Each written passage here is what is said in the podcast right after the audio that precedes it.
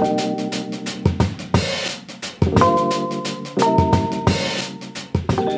2, 1, ya. En verdad yo lo puse antes, pero para que estés claro que ya estoy grabando, hermano. Primero que todo, brother, lo que digo siempre, bienvenido a Perspective Shift.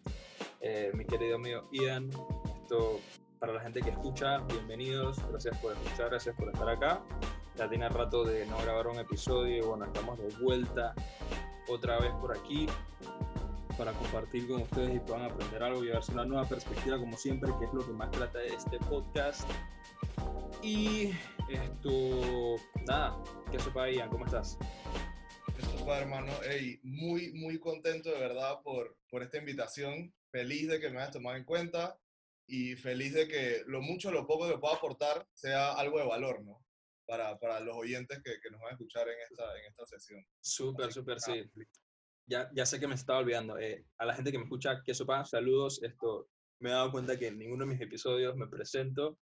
Y bueno, aquí yo soy su host, Jonathan Rodríguez, el que está siempre presente hablándoles un poquito acá, tratando de aportar algo y pasar el rato, ¿no? Entonces, bueno, hoy estamos con Ian. Ian es amigo mío hace un tiempo ya. Vamos a hablar un poquito... se podría decir, no sé, la vez pasada que hablamos, creo que quedamos más o menos que es como vivir el presente, ser bastante consciente de lo que es vivir nuestro presente.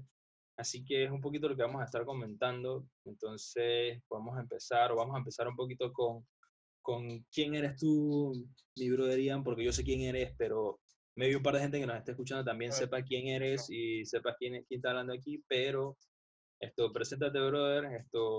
No me des tu hoja de vida, no me digas, hola, mi nombre es, pero preséntate, ¿qué eres? ¿Qué te dedicas? ¿Qué haces? ¿Qué te gusta, bro? Preséntate. Bien, mi nombre es Ian Campbell es mi nombre. Yo tengo 23 años, yo soy de Ciudad de Panamá. Yo soy mercadólogo de profesión, me gradué en el 2018 de la USMA, de la Universidad Santa María la Antigua. Te estoy dando un poquito mi currículum, pero leve. Está cool. Y nada, bueno, ahorita estoy en España, yo vine a estudiar un máster y eso es un poquito lo que les voy a contar hoy, lo que vamos a hablar aquí con Jonathan. Ese tema, pues toda la trayectoria, como tú decías, vivir el presente, la toma de decisiones y nada, o sea, experiencias de la vida, la verdad que son experiencias de la vida y bueno, lo que vamos a hablar hoy. Pero nada, sí. Entonces, tú estudiaste acá en la USMA, tú te fuiste a España, porque sí, nos vamos a enfocar mucho en este pedazo, ¿no? En que eras aquí en Panamá, así como yo y como muchas de las personas que tal vez nos escuchen, tal vez otras no, un par, yo sé que por ahí hay un par que no, pero es ese pedacito de que te mudaste y como muchos, así como yo, y estoy seguro que muchas personas alguna vez piensan, man, quiero irme, quiero salir de Panamá, no es que quiero escaparme de Panamá, pero quiero tener esa experiencia de ir al extranjero, de estar afuera, vivir afuera y conocer nuevas personas, poder trabajar o probar una nueva experiencia, ¿no? Entonces, quiero saber así sencillito, básico, como cuál es tu aspiración o cuáles son tus metas así de un Ian de 23, 24 años. ¿Qué es lo que sueña? ¿Qué es lo que le gusta? ¿Qué es lo que está en su cabeza cuando pensó en irse a España? Bueno, mira, para contarte esta parte y para que también los oyentes tengan un poquito del contexto, te voy a explicar el antes y el por qué tomo la decisión. Como dije, yo me gradué de marketing en el 2018. Termino en el 2018, me gradué en 2019, que fue la autograduación, pero yo termino mi carrera y todo en el 2018, en diciembre. Ya yo, antes de eso, ya yo estaba trabajando porque yo me tocó hacer una práctica para poder hacer mi tesis, y hago la práctica, y bueno, la empresa en la que hice la práctica me contrata. Súper bien, yo estaba contento, estaba feliz, ganaba bastante bien, era una empresa buena, una buena empresa, y nada, o sea, me sentía feliz en ese momento, yo estoy ahí, todo bien. Llega diciembre, yo me gradúo. O sea, en ese momento estaba en la universidad, yo entré, vamos a decir, entré en junio, un ejemplo, sí, creo que fue en junio. Paso 6 meses, llega diciembre, yo termino la U, tal, y bueno, nada, terminé, la alegría de terminar, todavía no sentía como que ya había terminado del todo porque me faltaba la graduación y todo lo demás. Y nada, o sea, ya una vez que yo terminé, ya tenía 6 meses trabajando, ya decía, bueno, terminé, qué bien, wow, un logro, mi graduación, estaba todo el mundo contento, creo que más de lo que yo realmente estaba, porque yo lo veía como que, bueno, sí, o sea, tenía que hacerlo y ya, pues como que no, me gradué. Es como normal, así me pasó a mí, o sea, yo me gradué y tal, y fue un momento ahí como de sentimiento, porque al final busca gente que ya no vas a ver, gente que ha visto por 4 años y tal. Exacto. Un poquito parecido como cuando te graduas de la escuela, pero, o sea, no sé, yo lo vi normal. Siento que es un poquito más emocionante porque, sabes, la escuela, toda una vida, desde que tú naciste, desde que tienes uso de razón, tú estás ahí. Claro. Y tú terminas y tú estás la emoción de que vas a vivir otra experiencia. Tú terminas y siempre ha sido así. Nosotros de chiquitos toda la vida pasamos como, hey, voy a primer grado de segundo, a segundo otros compañeros, otro no sé qué. O sea, todo cambia. Después vas a secundaria, otro ambiente, otros compañeros nuevamente. Tal vez hasta te cambias de escuela. Luego vas al bachiller. O sea, vas cambiando. Te gradúas de la escuela y es más cambio todavía. Voy a la universidad. Muchos tenemos la oportunidad y me dan carro, me dan lo que se quede, más de plata. Eres independiente, comienzas a ser más independiente. Exacto, te sientes más independiente. Entonces, todo eso son cambios, pero luego ya uno termina la universidad. En mi caso, termino la uni, estoy en Panamá, en el trabajo que ya tenía antes de haber terminado, y es como que, ay, que sigue mi vida, ¿me entiendes? Es como que, y terminaste, qué bien, ahora te vamos a poner de gerente, eso no va a pasar. Entonces, lo único que tienes ahora es que ya no tienes que ir a clase por la noche. Ya sales de tu trabajo a las 5, literalmente eres libre, entre comillas, pues. Ese fue el cambio. Y para mí fue hasta medio triste y todo, porque yo dije, ya terminé. Porque antes de salir al trabajo era como que, bueno, voy a parquear un poquito con la gente de la U, uno inventa una que otra cosa, estás como que en ese ambiente, ves a otra gente, ves a tus amigos, en ese ambiente, aunque sea estás en la universidad, pero ves gente, pues acá en el trabajo, ya del trabajo a la casa, a través del gimnasio, tal, y es así. Entonces, bueno, me sentía en una rutina, pero a todo esto yo como que, bueno, o sea, así es la vida, ya pasó diciembre, enero, febrero, tal, ya yo empiezo a sentirme como que, en verdad, esto no es lo que yo quiero. Uno, porque estaba en ese trabajo, pero yo no trabajaba en lo que era mi área, no trabajaba en marketing. Yo me acuerdo, era como una firma de abogados, ¿no? O sea, yo trabajé en una firma de abogados, es la firma más grande de Panamá, entonces obviamente tiene departamentos de todo, pero las firmas de abogados no pueden tener departamento de marketing, eso por ley, o sea, no es posible, por lo menos en Panamá, y creo que no se puede a nivel mundial. No tenía idea, mira, ¿por qué no? Sí. ¿Tienes idea por qué no? Sí, porque al ser, la verdad que no quiero decirlo aquí así porque lo que te vaya a decir puede ser un poquito invento o mi análisis loco. Pero normal. Ahí si está mal alguien nos puede decir. Bueno, si alguien nos corregirá, es verdad, los oyentes ahí. Bueno, según lo que me explicaron y lo que un poquito sé es que las firmas no pueden tener de marketing, o sea, no se puede mercadear de ninguna forma porque eso puede involucrar el tema de que, o sea, las personas que están buscando abogados es por una razón específica y la firma de qué manera se va a mercadear. Nosotros ganamos el caso, nosotros somos los mejores abogados porque siempre hemos ganado, o sea, eso es muy efímero, ¿me entiendes? No tiene una manera de medir realmente si vas a ganar o no porque tú no sabes quién va a ser tu cliente. Sé que un poquito por ahí, hay tema legal también ahí, pero es eso, o sea, la firma de abogados tú nunca vas a ver en televisión, dije, la mejor firma de Panamá, ahora tenemos tal y tal cosa y contamos con beneficios tal y tal, o sea, eso no va a pasar. Perfecto. Entonces, nada, pues ya yo vi como que, bueno, estoy bien aquí, pero la verdad es que, o sea, ya yo quiero crecer profesionalmente, quiero desempeñarme un poquito en lo que estudié porque es lo que me gusta, y aquí no tengo mucha oportunidad, o sea, no tengo mucho campo, o sea, ha sido un par de cosas, yo estaba en responsabilidad social empresarial, ciertas cositas hacía, pero hasta ahí, ¿no? Luego me cambié a finanzas, porque era una mejor oportunidad, pero igual yo no estudié finanzas. Entonces, bueno, ya me di cuenta que no. Yo dije, bueno, ¿cuáles son mis opciones? Nada, buscar otro trabajo.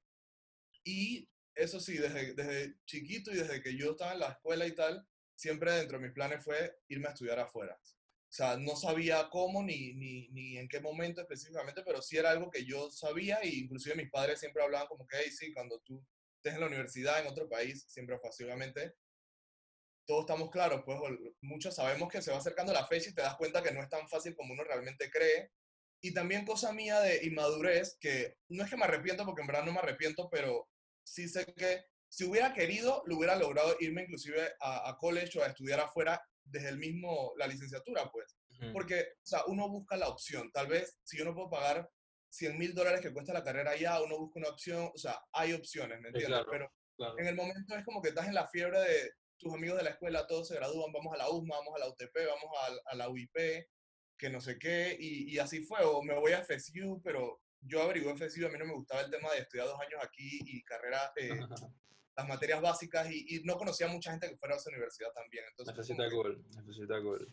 Sí, es así, exacto. O sea, esa es una opción que hubiera sido buena en su momento, pero bueno, no fue, ¿no? ¿Cómo te fue con buscar otros trabajos, pues? O sea, porque, o sea, eso era una buena opción, pues, o sea, porque si para ahí que querías crecer profesionalmente y tal, y vaina, puedes buscar otros puestos, pues, o sea, puedes buscar... Claro, y es que esa era mi primera opción realmente. Y bueno, eso, o sea, yo en eso empecé. Yo dije, bueno, empecé a buscar, pero tranquilo, porque como ya tenía trabajo, era como que, bueno, si me sale algo, mi mamá es mucho del área de recursos humanos y ella conoce un poquito, entonces fue como que, bueno, mamá, si tú sabes de algo, tú me dices, tal. Y así fue, pero fue bastante básico. No fue como que yo me maté buscando, pero sí yo a veces metía en ciertas empresas que me interesaran, buscaba, pero, o sea, yo decía, bueno, yo estoy aquí, gano bien y es una buena empresa, quiero estar, lo único que yo quiero cambiar es que sea algo en mi área y si me pagan mejor, bueno, mejor, ¿no? Pero no era tanto el salario, sino más el tema de hacer realmente lo que yo quería hacer o estar en marketing, eso es lo que yo quería. Claro. Y eso es lo que yo estaba buscando, ¿no? Entonces yo decía, bueno, ¿qué opciones de empresa tengo? Las multinacionales clásicas, buenísimo, pero digo, es un problema, o sea, es difícil entrar. No, no es tan fácil. Tú mandas y te llaman, entrevistas, no, o sea, exámenes, tal, prueba, pasa un año, no te han llamado, o sea, es así. Y eso fue un poquito lo que pasé yo. Y, o sea, recuerdo que en esa ocasión, porque yo antes de eso trabajaba en otra empresa, que era una empresa mucho más chica o sea, diferente, pero trabajaba ahí. Y por medio de ellos me enteré de otro trabajo que sí me interesaba, pero no me gustaba porque era una empresa chica de nuevo. Y me gustaba como el ambiente de estar en una empresa más grande, conoces más gente, el área donde estaba, que es un área bien bueno, tú estás claro, pues tú trabajábamos al lado. Y yo salía contigo y con los otros amigos a almorzar, que no sé qué, o sea, me gustaba estar en ese área. Acá era una empresa mucho más chica, como 8 personas o no sé cuántas personas trabajaban ahí. En otro lado, creo que era por El Dorado, o sea, como que todo era distinto y yo dije, o sea, está bien, pero realmente no es lo que quiero tampoco, pues. Y así, seguí buscando tal, hasta que yo digo, ¿sabes qué? Sigo buscando, consigo otra cosa tal vez, pero no me ha salido. Y yo me quiero ir a estudiar afuera, o sea, es algo que yo siempre he querido. Entonces, yo dije, bueno, si no me sale esto, esta es la otra opción. Y fue lo que empecé a hacer, empecé a buscar oportunidades de irme para afuera. Entre mis opciones, número 1, Estados Unidos, siempre, porque siempre fue como, ¿sabes? El clásico, ay, me voy a Estados Unidos. Es como que lo más básico y lo que uno siempre quiere y lo que uno más conoce también. Sí, creo que es eso, lo que uno más conoce. Exacto. Luego de eso también tenía como opción Canadá, me gustaba, era una buena opción. Ahorita hay muchas oportunidades, en Panamá por ejemplo, hay muchas oportunidades para irse a Canadá. Y España era la tercera en realidad. O sea, no está en orden, bueno sí, en verdad sí España era la tercera. Estaba entre España y Canadá y el segundo lugar, porque Canadá nunca me llamó mucho la atención, pero la parte positiva de Canadá era como que era fácil de irme, era como que todo está muy fácil, así que me voy y ya está. Pero luego... Es fácil, porque es fácil. Porque yo cuando empecé a averiguar, había muchas universidades que me decían, me ponían como todo sobre la mesa, de que esto es así, así, así, o sea, como que modalidades de pago así, así, así, tú vienes aquí, no tienes que preocuparte por nada, porque aquí vives en casa de familia, vives en no sé qué, vives en no sé cuánto, pero, y bueno, yo como que, bueno, o sea, está bien, pero luego empezó el tema, yo hablo inglés, pero era, dije, ajá, tienes que hacer el SAT, el TOEFL, que no sé qué, tienes que prepararte para eso. Y yo dije, chaval, estaba trabajando y yo dije... Te comenzaste a salir la guía ahí. Exacto, ¿sabes? La perecita que ya está mal, pues, pero nada. El hueveo. Ajá. Como que, chaval, qué pereza, en verdad, ponerme ahora a todo eso. Ya no sé, pues, mi inglés es un buen inglés, mi escuela bilingüe y tal, pero yo puedo hablar contigo inglés aquí, pero hacerte un examen y con matemática y ya, o sea, como que, chaval, hay que prepararte. Pues. Así que yo dije, empecé con España. Ah, porque Estados Unidos, que era la primera opción, difícil, o sea, Estados Unidos, 1, es carísimo, 2, no hay becas para allá. Es mucho peor, sí. Igual, el tema de aceititos, no sé qué, o sea, es un poquito complicado, Y luego mi tío es profesor de una universidad allá y él me decía, dije, mira, en verdad es buenísima opción que vengas para acá, pero sí que es cierto, averíguate otros lugares porque hay muchos otros lugares que tienen mejores oportunidades, hay carreras que están inclusive más avanzadas, aunque uno siempre siente que Estados Unidos está en el top, hay lugares que ofrecen cosas un poquito más avanzadas y como más punteras, pues. Depende de lo que vayas a estudiar. Y lo otro es que yo no sabía realmente qué exactamente quería estudiar. Yo más o menos tenía una base, tenía más o menos el camino que quería hacer, pero de buscar carreras no sabía exactamente. Bueno, el tema es que nada, yo empiezo a buscar en España, empiezo a preguntar a la gente que conocía que estaba por acá, me dicen que no, que está esta universidad, que está esta otra, que averíguate acá, pero la mayoría de gente que conocía es gente de licenciatura, entonces no conocen mucho el tema de máster, en plan, no te dicen, o sea, mi universidad tiene máster, sí, pero no te saben decir qué máster tienen, ni cómo averiguo, ni dónde tengo que llamar, o sea, nada. Y bueno, me fui por ahí, el tema es que, o sea, la verdad que yo no recuerdo, creo que fue por Instagram, si no me equivoco, porque literalmente Instagram, Google, Facebook, todo el mundo nos escucha, bro. Tú dices, quiero una pizza, quiero pedir una pizza hoy, y tú te metes a Instagram y te aparece un sponsor de que Domino's Pizza tiene promoción, o sea, es así. Claro. Sí. Literal, o sea, yo estaba en mi guía de que estaba buscando y en eso me aparece una escuela de negocios en España. No, mentira, miento, no fue así. Yo buscando me metí a la página del IFALU, ya me acordé, me metí a la página del IFALU, que es la entidad, bueno, los panameños saben pues, y para los que no igual digo, repito, es la página del gobierno de Panamá para que ayuda con becas, temas de estudio, estudiantes, y, o sea, ayuda económica para todas las personas que estén buscando eso, pues, oportunidades de cursos, seminarios, carreras, etc. Y de estudiar fuera. Yo me empecé ahí y empecé a buscar, y literalmente habían como 6 tipos de oportunidades de becas y tal. 2 de ellas eran en Canadá y 4 eran en España, en distintas partes de España. Y yo dije, España es una buena opción ahorita. Pero yo cuando empiezo a buscar ahí, me doy cuenta que bueno, el IFALU tenía como una tramaña ahí de que becas, de parciales, y lo otro lo agarras con nosotros de préstamo. Y al final cuando tú buscabas te salía carísimo el máster porque tenías que pagar, tenías que solicitar el préstamo por un montón de plata. Y yo decía, o sea, para eso no agarro estas universidades, sino que me voy a otra que sea mejor y lo que sea. Si ya tengo que pedir un préstamo, bueno, lo pido bien, ¿me entiendes? Sí. Y bueno, fue así yo, o sea, no seguí con IFALU porque no me interesaba en realidad. Y cuando estaba en ese momento, me aparece entonces en Instagram. Ahí sí me aparece en Instagram que si una universidad en España, ¿qué tal? Que está ofreciendo máster y tiene unas becas y no sé qué. Yo mando un correo así a lo loco, dije, para ver qué sopa, pues como cómo es la guía, no sé qué. ¿Qué te responden? Y me responden que sí, que si yo era de Panamá, que les interesaba, estudiantes internacionales, que no sé qué, y que sí, que ellos estaban ofreciendo becas, pero que me iban a hacer una entrevista antes. Me plantearon las becas y todo lo demás, y yo les dije que sí, que me interesaba, y me dijeron que me iban a hacer una entrevista antes, ¿no?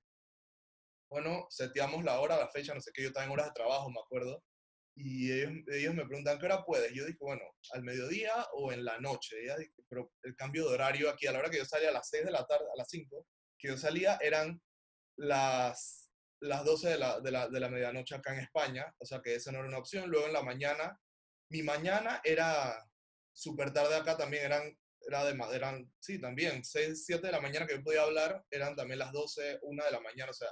La cosa es que ella me dijo, bueno, te puedo llamar a las 3. Yo dije, bueno, está bien. Yo dije, bueno, un momentito que hable por teléfono, no va a pasar nada. Pero no fue un momentito, fue como 1 hora y 10 minutos, una cosa así que yo me fui al carro a hablar porque también me daba pena hablar en el trabajo. Claro. Me voy, que no sé qué, estoy ahí trabajando, ¿me entiendes? Entonces me fui al carro, me perdí por 1 hora y bueno, tuve la entrevista y me entrevistaron, me preguntaban que mi perfil, que yo hacía, cuántos años tenía, de dónde era, cómo me veía de aquí a 5 años. O sea, era una entrevista casi como de trabajo. Y yo les conté tal, y yo dije, bueno, esto va a pasar a comité, que no sé qué, y luego te contamos bien cómo va a ser. Y ya está, luego, bueno, fue así, pasó como una semana, algo así, y me volvieron a contactar, me dijeron que ya había pasado el comité, que les había gustado mucho, tal, que si les interesaba y que si me iban a otorgar la beca. No era una beca completa, pero era igual una buenísima oportunidad, pues, y yo dije, o sea, esto es una gran ayuda y igual, o sea, siempre he dado gracias a Dios porque he contado con el apoyo de mis papás. Ellos siempre han estado dispuestos, o sea, fuera beca o no, siempre me dijeron, hey, queremos que te vayas afuera, queremos que lo hagas porque sabemos que te va a traer buenos frutos a futuro y así fue, ¿no? O sea, es una gran oportunidad y siempre he estado agradecido por eso. Así que nada, ellos me dijeron eso y yo, bueno, Pero igual yo soy como que, sí, está bien, pero si puedo lograr, o si puedo hacer algo, lo voy a hacer, ¿me entiendes? Porque tal vez si ellos me puedan ayudar, pero que me ayuden dándome un poquito más para estar acá y que no estén pagando un platal mensual o anual, no sé cómo es, pagando en una carrera, pues. Así que bueno, así fue. Me gané la beca, no sé qué, para no alargarle el cuento. Y nada, o sea, ya empezó que sí el trámite de venir para acá, sacar, o sea, cosas que tienes que hacer. O sea, te ganaste la beca ¿con qué universidad? ¿Con esta universidad que ya estudiaste, la que ya te graduaste? Sí, sí, exacto. Y fue una beca parcial. Sí, si quieres, o sea, pregúntame, porque estoy hablando y no sé si... Sí, no, tú tranquilo, no. Sí, no, yo te estoy escuchando, Entonces fue una beca parcial de esta universidad en la que ya estudiaste hace poquito. Sí, exacto, una beca parcial y exacto, o sea, fue una gran beca, pero no fue completa, no es como que hey, tú te vienes, no pagas ni un centavo, te pagas. Claro. No, sí, yo estoy claro. O sea, que te dan un cierto porcentaje, pues, que al final, digo, más que todo, para cualquiera es un súper apoyo, claro. Exacto. Y así que esa fue la parte, y bueno, eso fue el primer tramo. Yo, a todo esto pasó, vamos a decir que fue abril, mayo, por ahí, y yo seguía mi trabajo. Yo comenzaba clases en octubre, y me acuerdo, ahorita que estoy contando, me acuerdo que uno de esos días, el día que me dijeron, o como 2 días o 3 días después, fuimos a almorzar, ahí en el parque este de Costa del Este, no me acuerdo, no sé si te acuerdas de ese momento. Sí. Estoy contento, hermanos, porque... Estamos con Justin. Estamos con Justin y alguien más, no me acuerdo qué. Con Davo, no sé. Dije, hey, mira que me dan una beca, que no sé qué, y bueno, o sea, creo que en ese momento... No me habían dado como que el sí, pero ya me habían dicho que más o menos sí, algo así. Yo estaba, ya estaba como en esa guía. Sí. Y yo estaba, en mi mente volaba, en mi mente estaba como que, España, ¿qué? O sea, ¿cómo así? ¡Qué locura! Yo estoy trabajando y esto está muy loco. O sea, todo fue muy rápido porque fue como que invento, empecé a averiguar y de la nada todo fue y que sí. Y se dio, ¿no? Y nada, o sea, así, te puedo decir, pasó mayo, junio, no sé qué, y luego la universidad, o sea, fue así y la universidad como en finales de junio, julio me dice, hey, para el 20 de agosto tienes que mandar todos los papeles porque si no, no te podemos admitir. Visado, documentos de la universidad, tu diploma, créditos, apostillado, relaciones con el Ministerio de Relaciones Exteriores, cartas notariadas. O sea, era una cantidad de requisitos infinitos que no te puedo explicar. A todo esto, yo trabajaba en un horario de oficina en el que no tenía disponibilidad de salir a hacer nada, más que pedir permiso, obviamente. Y nada, o sea, dentro de eso mis papás me ayudaron, pero igual el que tenía que hacer las cosas era yo, porque ellos no pueden llegar con su cara a hacer todo, pues. Claro. Aunque yo firmas y tal. Bueno, nada, empecé a pedir una cantidad de permisos infinitos en el trabajo y gracias a Dios siempre era como que, ay, sí, Ian, tranquilo, dale, ve, no te preocupes. No era así. Todo pero yo obviamente... ¿Qué cosa? Todo para renunciar después de que me voy, bien. Ajá, exacto. Muerto de pena porque yo dije, el para atrás que viene es fuerte, pues como que, voy a renunciar. Eso me mataba de la pena porque justamente también pasó que en el trabajo me estaban dando un poquito más de oportunidades. Ya yo iba a cumplir, ya tenía que, creo que un año, acabé de cumplirlo. Y ya me ponían como a hacer más cosas. Yo empecé a encargarme de un comité específico, comité de integración, creo que se llamaba, en el que hacía las actividades del departamento, que no sé qué. O sea, un montón de cosas me empezaron a poner como de más responsabilidad y ya me daba pena, porque yo dije, me están poniendo todo esto y yo posiblemente en un mes me vaya, ¿me entiendes? Pero bueno. Y mi plan siempre fue, bueno, yo me tengo que ir en octubre, tengo que estar en España, me quiero ir como a mediados de septiembre y voy a salir de trabajo a finales, o sea, termino hasta el 30 de agosto y tengo 15 días para hacer todos los trámites que tengo que hacer y luego me voy. Ese siempre fue mi plan. ¿Qué pasó? En eso la universidad me manda el correo que te digo de que tengo que mandar todo el 20 de agosto. Yo dije, pero ¿cómo así? Mi plan era todo hacerlo en septiembre y yo me iba porque tengo que trabajar. Y la universidad no, porque obviamente es la matrícula y la inscripción y la entrada, y no me acuerdo un montón de cosas, pero todo era para esa fecha. Claro. Y yo dije, bueno, nada, ahí fue cuando te digo que empecé a pedir un montón de permisos, que tal. Tuve un rollo también porque nosotros nos graduamos, o sea, la graduación, yo todavía no tenía, ya había terminado y todo, pero no tenía diploma. Yo no retiré el diploma porque yo quería ir al acto. ¿Qué pasa? La graduación, vamos a decir, fue un 23 o 24 de agosto, no recuerdo la fecha exacta, y me pedían todo para el 20. Entonces yo tenía que tener el diploma apostillado, créditos apostillado, O sea, todo lo que conllevaba la graduación tenían que tenerlo antes de la graduación. ¿Qué quiere decir apostillado? Apostillado es, o sea, nosotros tenemos un diploma, ¿verdad?, de una universidad de Panamá, una universidad reconocida y tal, pero en Panamá. Yo puedo inventar de que yo estudié en la universidad Sanitas no sé cuánto, y yo tengo un título de tal y tal, y hago un diploma por ¿cómo se llama? Por Paint, o yo no sé, Illustrator, o Photoshop. Canva de vaina, sí.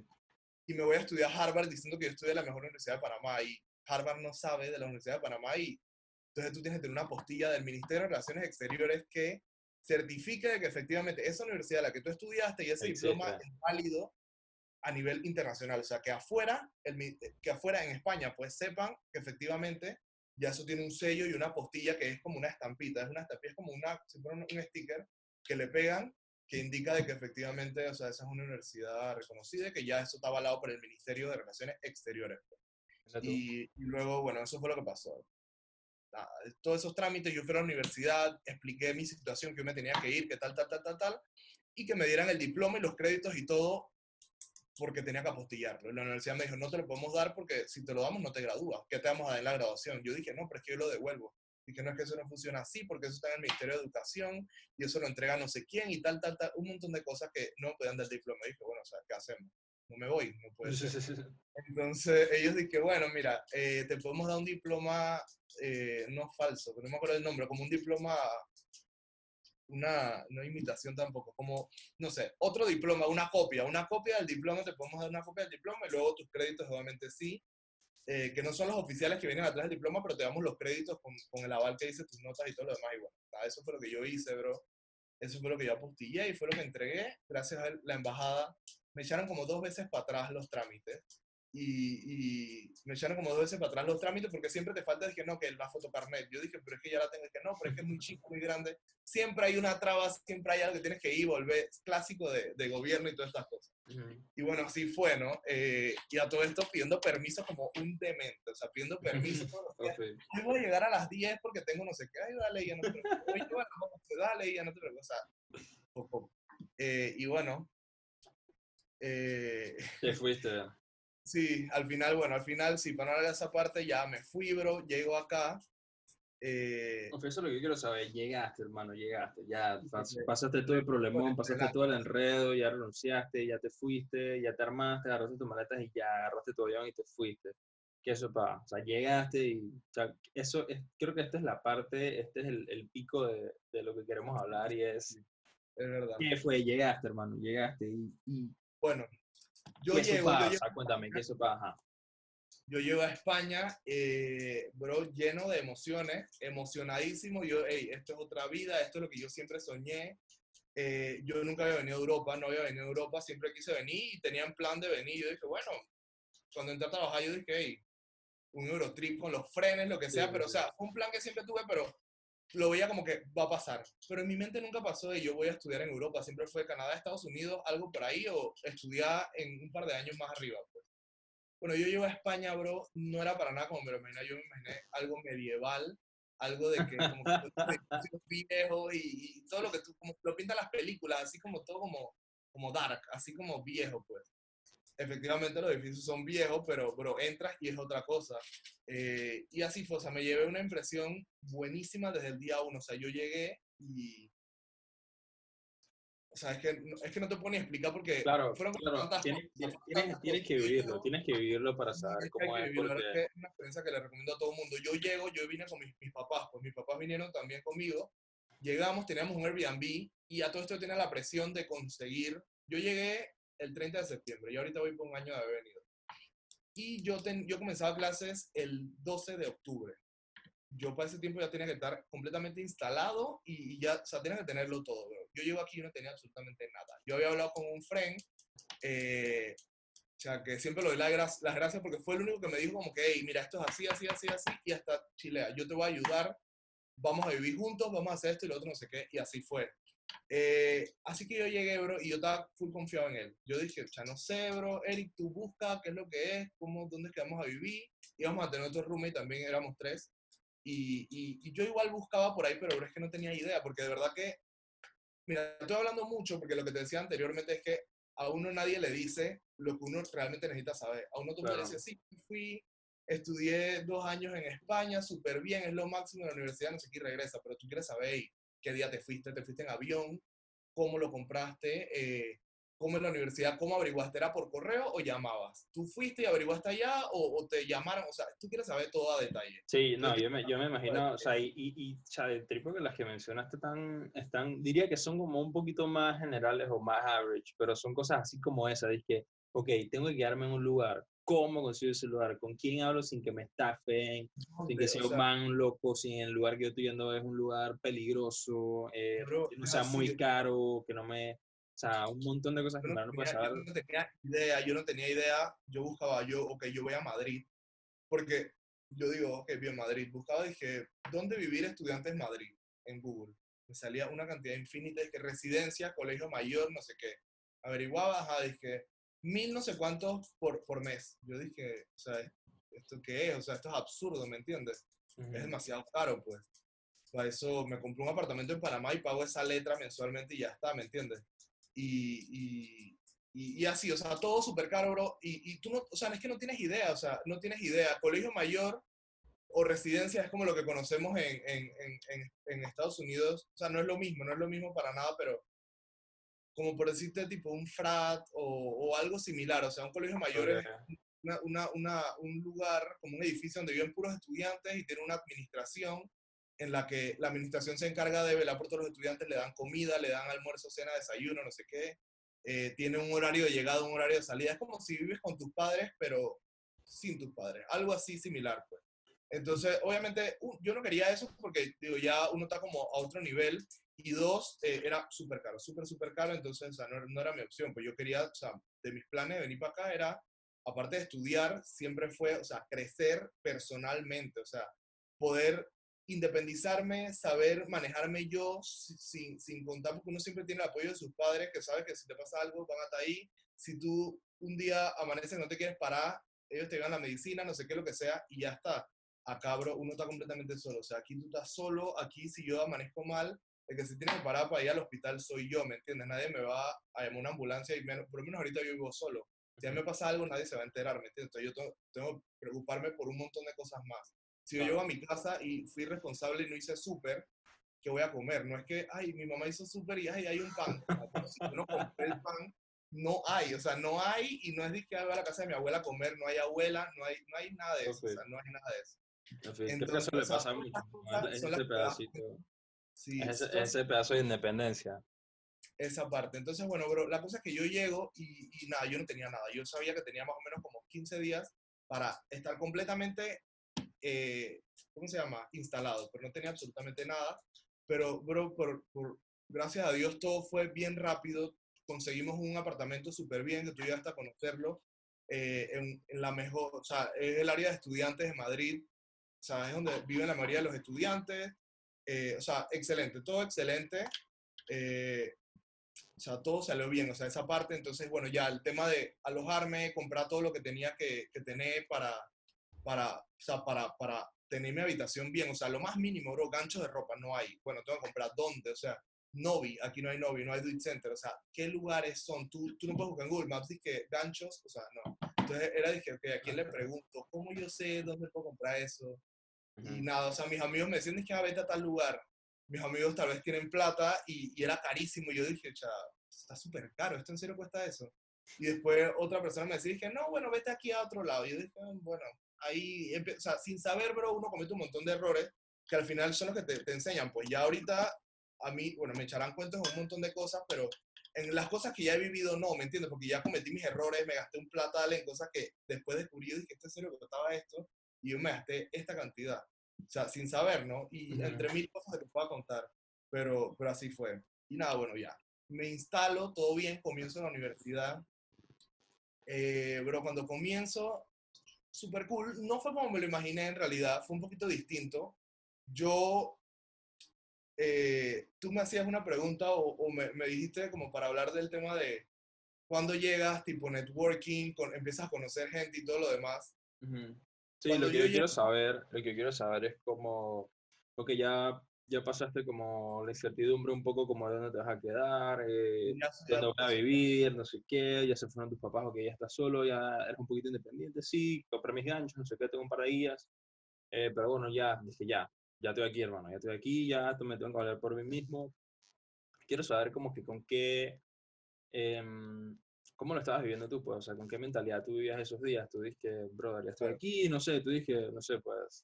¿Cómo te sentías? ¿Soy un extranjero más? Bueno, en realidad, o como, más o menos, ¿cuál era como lo que yo quería? O sea, sí, ¿cómo me veía o cómo lo veía? Bueno, mi mentalidad era, ok, esto es un año que yo iba a estar en este máster, quiero completamente, uno, abrir mi mente, o sea, porque para contarte un poquito el por qué al final, cuando me sale todo para venir a estudiar el máster, lo decido y estaba contento es porque, ok, aparte de estudiar la maestría, que era el main o lo principal, hay muchos otros factores, que es lo que comentábamos anteriormente, de el tema de la independencia, el punto uno, abrir tu mente, pero nosotros en Panamá vivimos completamente en una burbuja, que ahora me doy cuenta de mil cosas, bro, que en su momento, tú estás claro, nosotros íbamos a casco y estamos en esto, estamos en lo más top que hay, somos lo mejor que hay, pero bro, no es así, o sea, hay un mundo alrededor que está viviendo completamente cosas distintas y nosotros no estamos preocupados por salir, pasarla bien, beber con los frenes, conocer gente,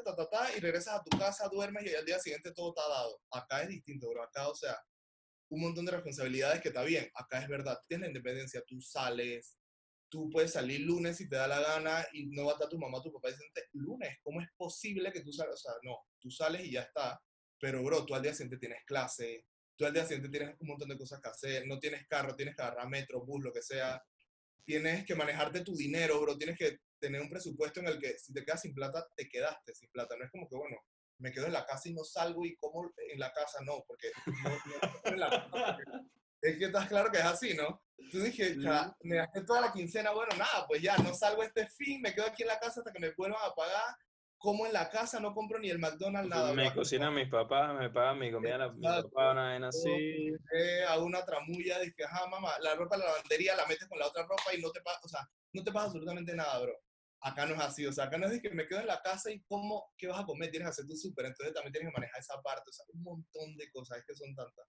Entonces, ya, manejas esa parte, entonces lo que te decía, bueno, independencia, presupuesto, manejar tu finanzas, el tema de abrir tu mente, bro, abrir tu mente completamente y saber realmente que hay un mundo alrededor, que no es solo Panamá, hay un mundo grande en el que todo el mundo vive cosas distintas, tú ves a la gente y cada uno tiene un mundo dentro de su cabeza, cada uno tiene una meta distinta, cada uno tiene un logro y cada uno tiene un background distinto también, entonces todo eso es lo que yo ahora me he dado cuenta que antes, pero es que por la mente no me pasaba, yo trabajaba con gente, mis amigos, todo el mundo, y para mí todos éramos iguales, todos estamos en lo mismo, todos estamos en las mismas preocupaciones, pero bro, no es así. O sea, tu preocupación no es la misma que tengo yo. Lo que yo quiero hacer no es lo mismo que tienes tú y tu meta o lo que para ti es definición de éxito no es lo mismo que para mí. Y como lo dice el tema del podcast, tal cual, son perspectivas distintas, ¿me entiendes? Claro. Lo que para ti es el éxito no es el mismo que es para mí, pues. O puede que sí, no lo sé, pero...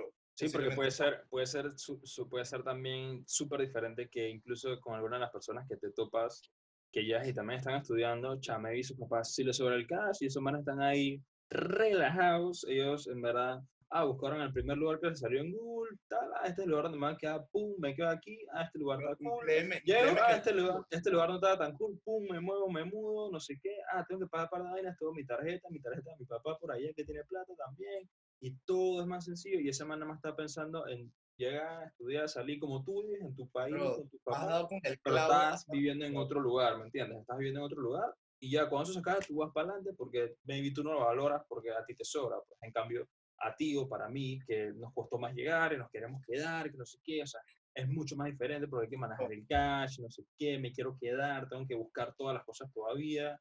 Sí, me estoy quedando aquí, pero en verdad sé que hay un lugar más barato por acá o ya tantas vainas que, como tú lo dices, es tu realidad versus la mía. Es tu meta versus la mía, es lo que tú tienes versus lo que yo tengo y tantas cosas que al final son puras perspectivas de lo que uno valora y lo que el otro no, pues.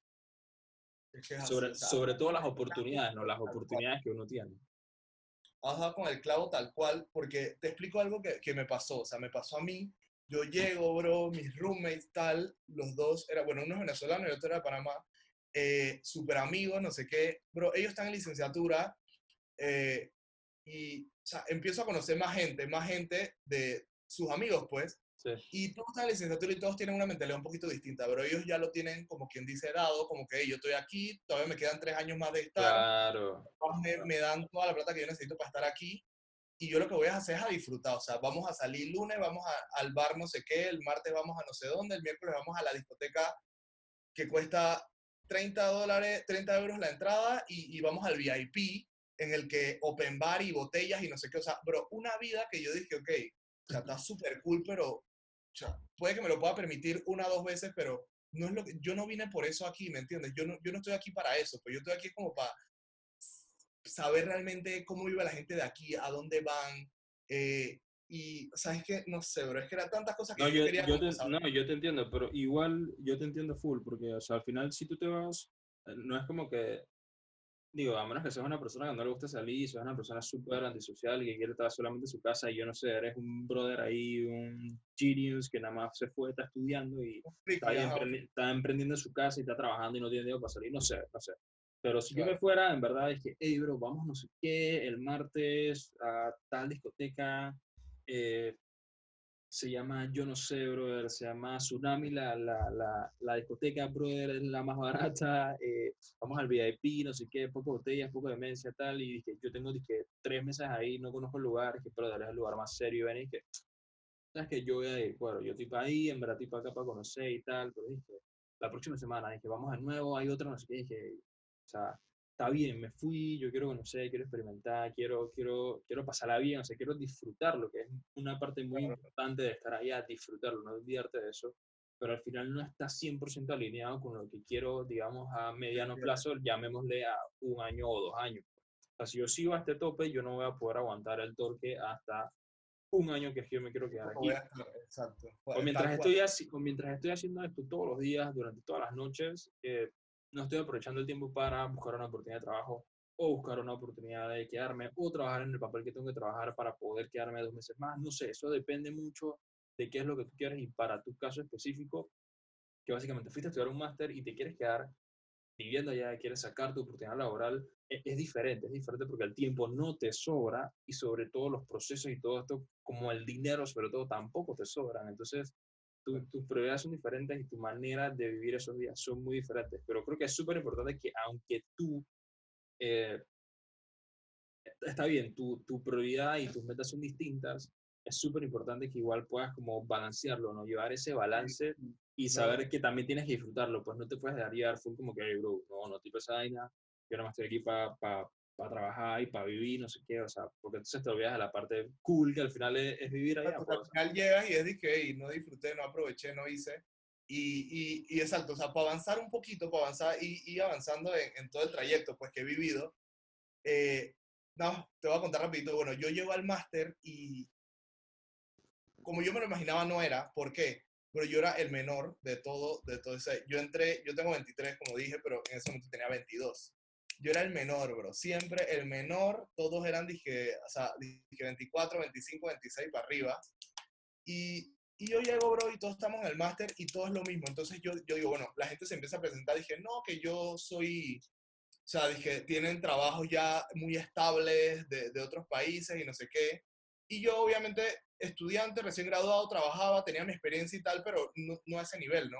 Entonces yo como que era muy serio, ¿me entiendes? Era muy serio, dije, sí, esto, yo hice esto y yo no sé qué cosa, pero ese realmente no soy yo. O sea, claro, un poco tímido, no tienes mucho que compartir. No, exacto, no sabía manejarme porque todos eran mayores que yo, pero, bro, duró que si te puedo decir 2 a 3 días, porque es que al final me di cuenta que todos estamos en la misma página, todos estamos como que voy a un máster, esto es seriedad, esto ya no es la escuela ni la universidad que está en relajito, ¿me entiendes? Esto es un máster.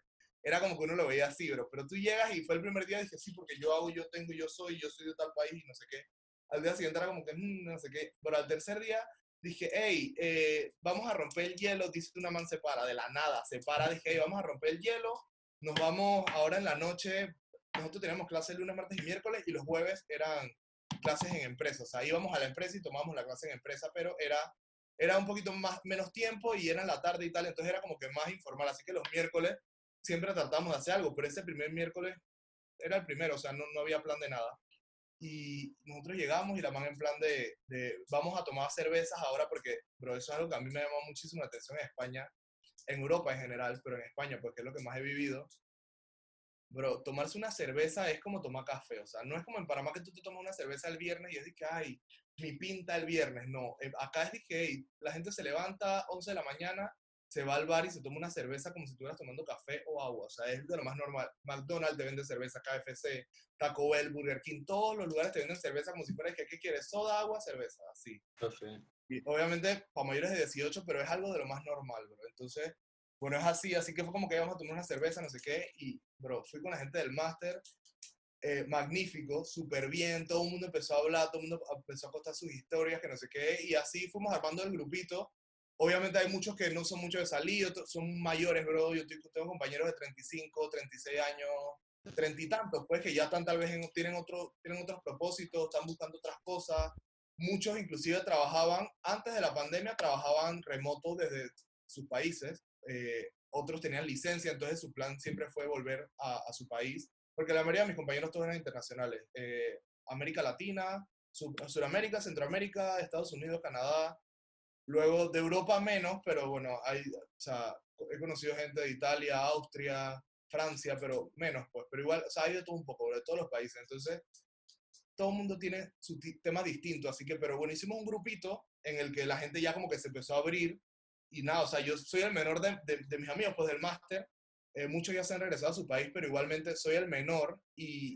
Bro, y tal cual, o sea, lo que ellos viven, que eso es otra cosa que yo quería compartir. O sea, nosotros tenemos 23, 22 años, creo que hablábamos antes, y estamos dije, en 5 años quiero esto, en 6 años quiero esto, ya a los 30 quiero ya tener mi apartamento porque ya próximamente me quiero casar, quiero tener mi novia estable o ya comprometido. O sea, tú quieres tener como un plan de vida, bro.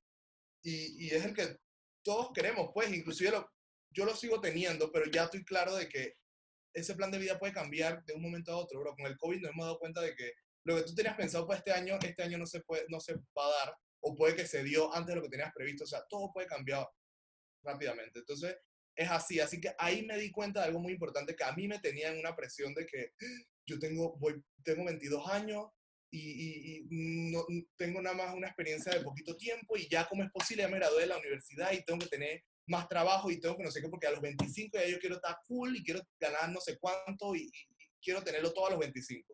Pero porque ya a los 30 ya tengo que tener mi casa y en Costa del Este, porque de eso no, ¿me entiendes? No tiene todos los planes, bro. Y te das cuenta que, o sea, para nada, bro. Me meto al máster, compañeros de 30, 29, 28 años que están igual que yo, trabajan, quieren cambiar de ambiente, están aburridos de la rutina ya, y quieren ver qué sopa, quieren salir, quieren ver qué pueden hacer, y no tienen esa presión de que no me he casado, ¿cuándo voy a tener hijos? Y ya, y me va a ir, el clásico este que la gente dice que me comió el tren, me va a llevar el tren, o lo dejó el tren, una cosa así, no sé. Pero todo esto, o sea, esa presión de la edad también me ha hecho cambiar a full, porque, hey, voy a vivir el momento, voy así a esforzarme por mi futuro, saber qué es lo que quiero y tal, pero sin esa presión de que voy para 24, voy para 25, y no quería, porque yo a los 18 me dije que a los 25 quería tal cosa, y no lo voy a lograr, ¿cómo voy a hacer? O sea, no. No, sí, y es porque, brother, y te interrumpo ahí, es porque, o sea, tenemos un chip en la cabeza, yo no sé si somos los millennials, o la gente de Panamá, o no sé realmente, es todo el mundo, pero tenemos ese chip de que tú te comparas como mucho con la gente, ¿no? Entonces, a medida que tú te vas comparando con la gente, tú vas pasando etapas. Tú estás en la escuela, boom, te gradúas, ok. ¿Qué está haciendo todo el mundo? Todo el mundo se está yendo a la universidad. Bueno, yo me voy para la universidad también, agarro mi carrera, es lo que tengo que hacer. Nadie nos dice cómo sabe que tenemos que estudiar, qué es lo que tenemos que buscar. O sea, no sabes, mucha gente estudia vainas que ni sabía, y entonces por eso es que la gente se cambia de carreras y tal, ta. Ok, la gente estudia en la universidad, dura 5 o 6 años más o menos, la gente en un average, o cuidado de menos. Y bueno, ok, ahora vamos a empezar a trabajar. Ah, ok, la gente empieza a trabajar, no sé qué y tal. La gente comienza a tener su plata, comienzan a viajar, y ¿me entiendes? Entonces tú vas viendo ahí como la gente, todo el mundo va como agarrando un mismo patrón, y mientras que otros no. Entonces tú me vi y dije, bestia, yo todavía no tengo trabajo, ok, tengo que buscar trabajo. No sé qué, o dije, bestia, este man chuzo se fue a vivir allá y ya le sobra la plata. Entonces uno va tratando como de que va viendo a las otras personas, y uno como que quiere ser como las otras personas.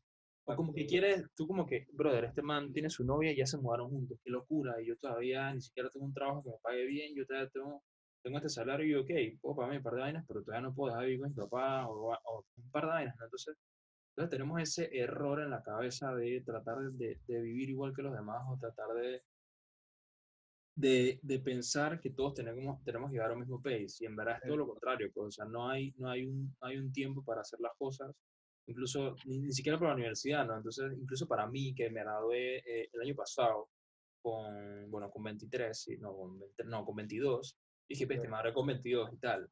Pero dije, bestia, me gradué. Yo dije, me sentí mal por haberme graduado tan rápido, porque entonces dije, ok, ¿ahora qué voy a hacer? Pues ya me gradué, ¿y ahora qué hago?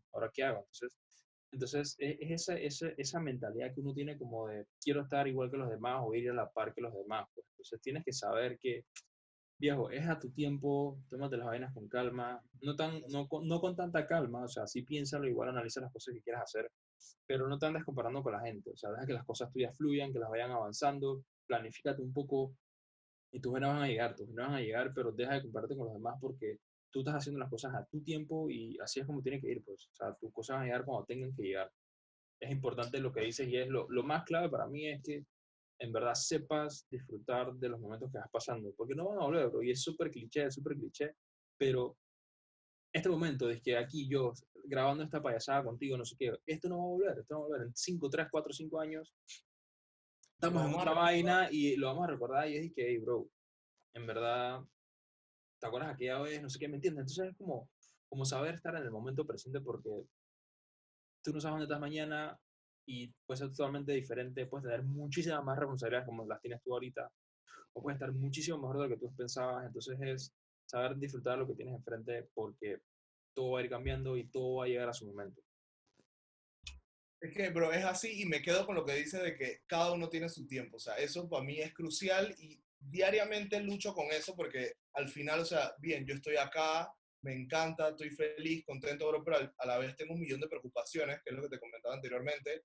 Estoy buscando muchas cosas a la vez, es difícil, o sea, bro, hay un montón de cosas. Entonces, y lo que tú dices, o sea, yo veo, dije, mis amigos, o veo gente a la par mío, se graduaron conmigo, lo que sea, y están haciendo esto, están haciendo lo otro, y yo no estoy haciendo esto, no estoy haciendo lo otro, o hice esto, pero lo hice muy temprano y no lo aproveché, lo que sea, bro. Entonces, y mucha gente también me ve acá y dice, ay, y anda allá y mira que... No, pero al final no saben cuál es mi pensamiento o qué es lo que yo estoy viviendo realmente. O sea, claro. ¿Sabes? Pero te lo digo, o sea, ahora que yo volví de la pandemia, que ahorita más adelante lo voy a explicar y rápido porque sé que estoy tardando un poquito, es el tema de que... es el tema de que mucha gente, pero me comenta en las redes, y estoy sonando como influencer, pero no, me comenta, dije, me da hasta pena subir fotos, me dicen, dije, quiero tu vida, ¿cómo te envidio? No sé qué, yo dije, bro, o sea, no me digan eso porque, ya eso, no sé, me da mucha pena, ¿me entiendes? O sea, obviamente... Ya, y en verdad no saben lo que estás viviendo, pues. Claro, estoy aprovechando el momento, pero al final, o sea, tengo un par de cosas que hacer, quiero lograr un par de cosas y no todo es color de rosas, pues. Sí, la estoy pasando bien, me encanta estar aquí, estoy agradecido por la oportunidad y todo lo que me ha pasado, pero al final, o sea, hay un montón de cosas que igual que la gente tiene preocupaciones, las tengo yo. Y estoy seguro, bro, de que a cada uno le llegará su momento, pues. En tu momento, tú me comenzas, te quieres ir a estudiar afuera y lo que sea, cuando vayas, bro, ya vas a estar, dije, ya estoy aquí, estoy feliz, y empiezas a hacer tus cosas como querías y lo que tú esperabas, ¿me entiendes? Y muchas cosas también pueden cambiar, bro, que fue lo que me pasó a mí. Bueno, para seguir un poquito avanzando, bueno, ya entro al máster, conozco a la gente, no sé qué, súper bien, me doy cuenta de las edades, de que no hay por qué estar esa presión de la edad, que no sé qué, porque al final cada uno tiene su momento, y, pero tener 30 años no te impide irte afuera a estudiar, no te impide, o sea, dejar lo que tienes, porque... Nosotros hablamos, y hasta me río un poco con mis amigos de acá, dije, lo dejamos todo por venir acá a pasar páramo. En verdad no estamos pasando páramo, pero uno lo ve así porque te deben preocupar por muchas más cosas, ¿me entiendes? Y uno deja, yo dejé mi trabajo, dejé mi familia, dejé mi carro, dejé un montón de comodidades que tenía en Panamá por venir acá, que no tengo carro, no tengo trabajo, no tengo no sé qué, pero estoy viviendo otras cosas que Panamá no hubiera podido vivir, pues. Entonces al final, o sea, es sopesar una cosa con la otra. Así que esa parte es importante.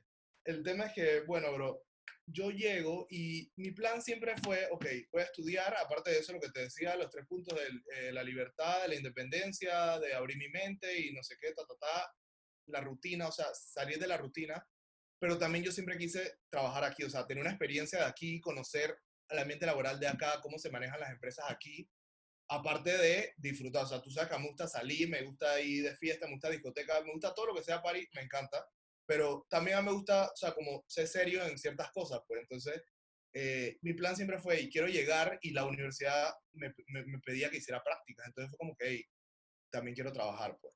Yo llego y tuve mucha suerte, conseguí una práctica, como tenía como un mes de haber llegado, pero la consigo, no sé qué, entro, y... entré y bueno, o sea, ya cuando entro, obviamente ya estás ahí, ya como que tu mentalidad es que, ay, bueno, ya estoy, ya qué pereza, despertarme todos los días temprano para ir, después para ir para la 1, no sé qué. Y mi carrera, bro, lo que yo estudié un máster en Big Data and Business Intelligence, y antes de eso, como dije, yo soy mercadólogo, estudié en marketing, o sea, no tiene una cosa nada que ver con la otra, o un poquito, pero muy poco. Entonces, al final, me costaba buco mi carrera, me costaba buco el máster, y era como que, ok, ¿cómo, o sea, empecé a trabajar y no tenía ni tiempo de ver lo que daba en la U, llegaba a la U y tenía sueño, me dormía, o sea, todo complicado. Yo dije, en verdad, y yo me vine acá porque ya estaba aburrido de la rutina y de trabajar y no sé qué, entonces, hey, no voy a forzar las cosas, voy a darme un tiempo más, tenía un mes de haber llegado, voy a darme como 3 meses, 4 meses, y ya cuando esté a la mitad del máster empiezo a buscar ya mi práctica y no hay tema, pues, o sea, ya empiezo a trabajar más adelante, no hay por qué hacerlo ahorita. Y así fue, bro, dejé el trabajo, lo dejé en diciembre, fue eso, diciembre por ahí. Y nada, yo dije, hey, diciembre, me fui de viaje aquí, o sea, tenía vacaciones, pues me fui a Londres, que no sé qué, conocí, súper feliz, En enero volví a viajar, que no sé qué. Y así fue, o sea, fue así. Bueno, cuando ya digo en febrero, digo, bueno, ya voy a ponerme un poquito serio y voy a empezar a buscar ahorita así trabajo y tal. Es que arranca todo esto del verbo. Empecé a buscar... O sea, obviamente eso toma tu tiempo, no es que buscas el día siguiente te llaman, pero llega el COVID. Llega el COVID y a todo esto, o sea, todo fue súper inesperado porque, bro, el COVID estaba en China y uno siempre es como que, ay, sí, a los chinos le pasa un montón de cosas, eso no va a llegar, eso no, siempre uno está en Panamá, uno dice, eso a Panamá no va a llegar, eso es en China y por allá. No, no, y han pasado, ya han existido antes, ¿no? Y entonces, y digo, todo el mundo sabe y esta es como la, esta es... Si no es la peor, es una de las peores, porque nunca se había habido algo tan focado así mundialmente. Exacto. Y digo, ¿te acuerdas tal cual? ¿No? O sea, yo, incluso yo fui en febrero, fui con estos manes y te visité y tal, y sí, había un par de virus y vaina, que usen para la mascarilla. Yo usaba la mascarilla en el aeropuerto, nadie usaba mascarilla en el aeropuerto. Me acuerdo que estaba en el avión y había unos peladitos que se iban como para París, porque estaba yendo a París, pero ellos están yendo desde Madrid a París, ¿no? Uh-huh. Y nosotros tenemos las máscaras, brother, los peladitos se comenzaron a reír, vaina. Tú has visto, ¿no? O sea, nosotros tenemos mascarilla y los pelados cagaban la risa y que jajaja, mira, se voltean a mirar. Dije, esto es ridículo. Dije, estos manes creen que el virus está vaina, no sé qué, que paranoicos. Latino, nada que ver. Ajá, que paranoicos y vaina, ¿me entiendes? Entonces tú dije... esta vaina en verdad sí existe, no sé qué, pero está leve, pues, no sé qué. O la gente se está tomando la ligera. Pero no, en tu mente no estaba como que, la magnitud, pues. Sí, y bueno, y tú mismo lo has dicho, ¿no? La vaina explotó, o sea, regresamos, y justamente cuando yo regresé el 17, en 2 semanas acá ya estábamos que full lockdown. O sea, en 2 semanas ya estábamos full cerrados. Entonces, viejo, pero, quiero, o sea, y te interrumpí, te abordo. No, tranquilo. Ok, salió el virus, no sé qué, y ya estamos dándonos cuenta que esa vaina va creciendo. No sé cuánto tiempo pasó, pero quiero que reflexiones y cuentes cómo fue. Dije, bro, esto, tengo que buscar trabajo, está el virus, esto, no sé si fue, dije, hey, tienes que regresar de una vez, o fue, dije, hey, en verdad, lo mejor es que regreses, o me quiero quedar, o sea, ¿cuál fue tu reacción? ¿Qué te pasó por la mente cuando viste que esta vaina del virus era una vaina bien seria y que en verdad ya es que, o sea, digamos entre comillas que se te restaban las oportunidades o todo se complicaba, pues como, o sea, todo se complicó, pues? Claro, te voy a contar, mira, yo estoy aquí en España, tal, y empiezan a llegar los casos a España, empiezan a Madrid empieza a ponerse heavy más casos, tal, y a todo esto nosotros como que, o sea, eso no entiendo, o sea, como que qué locura, pues, pero eso no me va a pasar a mí, no va a pasar nada, no sé qué. Bro, yo llego un lunes a la U, salimos de clase y íbamos caminando al metro y dice una compañera, está leyendo Twitter y dice que van a cerrar las clases por 2 semanas. De aquí, van a cerrar todo el mes de marzo. Era como el 13, era como el 10 de marzo, 9 de marzo, algo así. Yo dije, ¿por qué? Dije, no, que por el coronavirus, que no sé qué, porque para buscar solución y tal. Yo dije, qué locura. Y entonces dije, vamos a alquilar un carro, nos vamos a Barcelona y hacemos road trip por toda España. O sea, todo era, dije, bro, no vamos a tener clase 2 semanas. Esto es, dije, la maravilla no vista, porque ya no tenemos más vacaciones. Ya habrá vacaciones de diciembre y ya hasta que nos graduáramos. Nosotros, que ideal, nos vamos de viaje, de road trip y tal. Bro, eso me duró, dije, medianoche. Al día siguiente me levanto y empiezo a hablar con mi roommate y mi mamá me dice, yo me voy para Panamá, esto está muy heavy, mis papás ya me quieren mandar para allá, que no sé qué. Yo dije, bro, tú estás loco, ¿cómo te vas a ir para allá? Y el man dije, sí, bro, yo voy para Panamá, viene Semana Santa, voy para Bijao, que no sé qué. Yo dije, bro, ¿qué estás hablando? O sea, esto nada más es 2 semanitas, tenemos clase, ¿cómo te vas a ir hasta Semana Santa? Que no sé qué. Bro, y así, o sea, y mi otro roommate también dije, no, que yo me voy para Barcelona, que no sé qué, porque, o sea, él no se iba para allá porque él vivía para allá. Yo dije, está bueno, me quedo solo, pues nada. Bro, el martes yo voy para clase, no, yo me despierto, que no sé qué, y mi mamá ya me había chateado. Cuando ya se puso, o sea, que ya anunciaron como que había coronavirus, que no sé qué, mi mamá me dice, me chatea, dije, hey, haz un súper y equípate un poquito con un par de cosas para que tengas en tu casa, porque si pasa algo, lo que sea, o sea, por lo menos de hambre no te vas a morir. Y yo dije, dale, yo el martes me levanto, voy al súper, bro, no hay nada. O sea, cuando te digo nada, no es por exagerar, no había carnes, no había papel higiénico, no había papel toalla, el clásico, en Panamá creo que también pasó, o sea, se agotó, todo agotado. Y yo dije, bueno, debe ser que este súper era un súper chico, bueno, voy a otro. Otro, lo mismo, no había nada, que no sé qué. Compré un par de cositas, de que si un arroz, una pasta, que no sé qué, no había carnes no había, pero es que ni la salchicha. Y yo dije, chava, bueno, nada, pues, bueno, con lo que tengo y no sé, delivery, Uber Eats, lo que sea, bro. Pero yo no metí tanta mente, pero ya cuando yo vi que no había súper, yo dije, esto viene heavy, pero qué raro, es que la gente es muy dramática, a la gente le gusta alarmarse, que no sé qué, mi mentalidad. Y en la noche, luego, ok, esta parte es importante, yo vine en septiembre y mi plan era ir en diciembre a Panamá. No pude ir en diciembre, los boletos estaban muy caros y yo dije, bueno, lo cambio para enero. Tenía boleto para enero, ir a Panamá, pero en ese momento yo tenía clase, estaba heavy, yo no podía faltar. Y si iba a Panamá no iba a ir 4 días, ¿me entiendes? Iba a ir mínimo una semana, o sea, 10 días, 12 días, 2 semanas, algo así. Entonces no podía porque no podía perder clase. Entonces yo no fui a Panamá, no fui y eso me cambió un poquito la mente porque a todo esto empezaron a pasar cambios, pues. Mis papás se mudaron, bro, a la playa, pues, a Costa Esmeralda, o sea, que yo tengo casa allá. Sí. Y porque mi papá abrió un negocio allá, que no sé qué, entonces eso fue un cambio. Luego mi abuela se enfermó, la tenían que operar. Y yo estaba como muy preocupado por cosas que estaban pasando en Panamá. Y yo dije, quiero ir a Panamá. Yo estaba como que quería ir a Panamá porque no fui en diciembre, no fui en enero y ya como que quería ir, pues. Y a todo esto mis papás como que, bueno, tranquilo, nosotros vamos en tu graduación, no te preocupes, porque, bro, yo no soy, dije, yo no me considero que soy tan apegado a mis padres o no sé qué, digo, también que ya estoy grande, pero al final yo nunca me había ido de mi casa y uno siempre extraña, pues, eso le pasa, o sea, siempre extraña y empiezas a querer cosas que ya no tienes, o en mi mente yo me hacía un mundo, dije, ¿cuándo volverá a ser el momento en el que yo vuelva a estar en mi casa o lo que sea, bro? Un montón de cosas. Entonces yo estaba así y yo no veía como que cuando iba a ir a Panamá. Se presenta todo esto del coronavirus, que no sé qué, yo voy a clase, el martes todavía tenemos clase y tuvimos una reunión y nos dicen, efectivamente, no vamos a tener clase, cancelan clases hasta el 29 de marzo, algo así, y van a ir, puede ser progresivo porque depende de cómo suceda todo. Yo dije, ¿cómo así? No vamos a tener clase en tanto tiempo, nada. Yo a mi casa, en la noche hablo con mis papás y, o sea, se me presenta la oportunidad de irme a Panamá. Y a todo esto mi plan fue como que, hey, cool, voy a Panamá, saludo a todo mundo, choteo a todo mundo, parqueo, estoy con mi familia, veo a mi abuela que estaba enferma, o sea, veo a todo mundo, bro, y estoy mega act, y paso Semana Santa, un amigo iba a hacer un yate, tabogazo, que no sé qué, yo estaba activo, pero tenía plan todos los días ya. Y, pero yo nada más quise llegar a Panamá, porque a todo esto tomé la decisión así, porque yo digo, hey, voy a Panamá a visitar, pues como que aprovechando que no voy a tener clase, no por tema de COVID, aprovechando que no va a tener clase, me voy a Panamá y ya está, ¿no?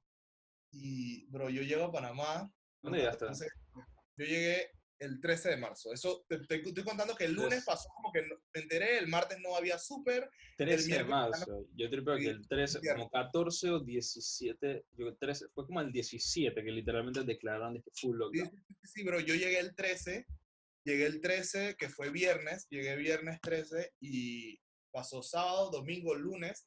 El martes anunciaron que iban a cerrar todo a partir del miércoles. Y así fue, bro. Yo llegué a Panamá y yo estaba en mi cuarentena de 14 días, pero la mía porque venía de un país que ya estaba en estado de alerta, que era España. Pero en Panamá todavía no había estado de alerta. Y yo llego y bueno, cerraron la siguiente semana.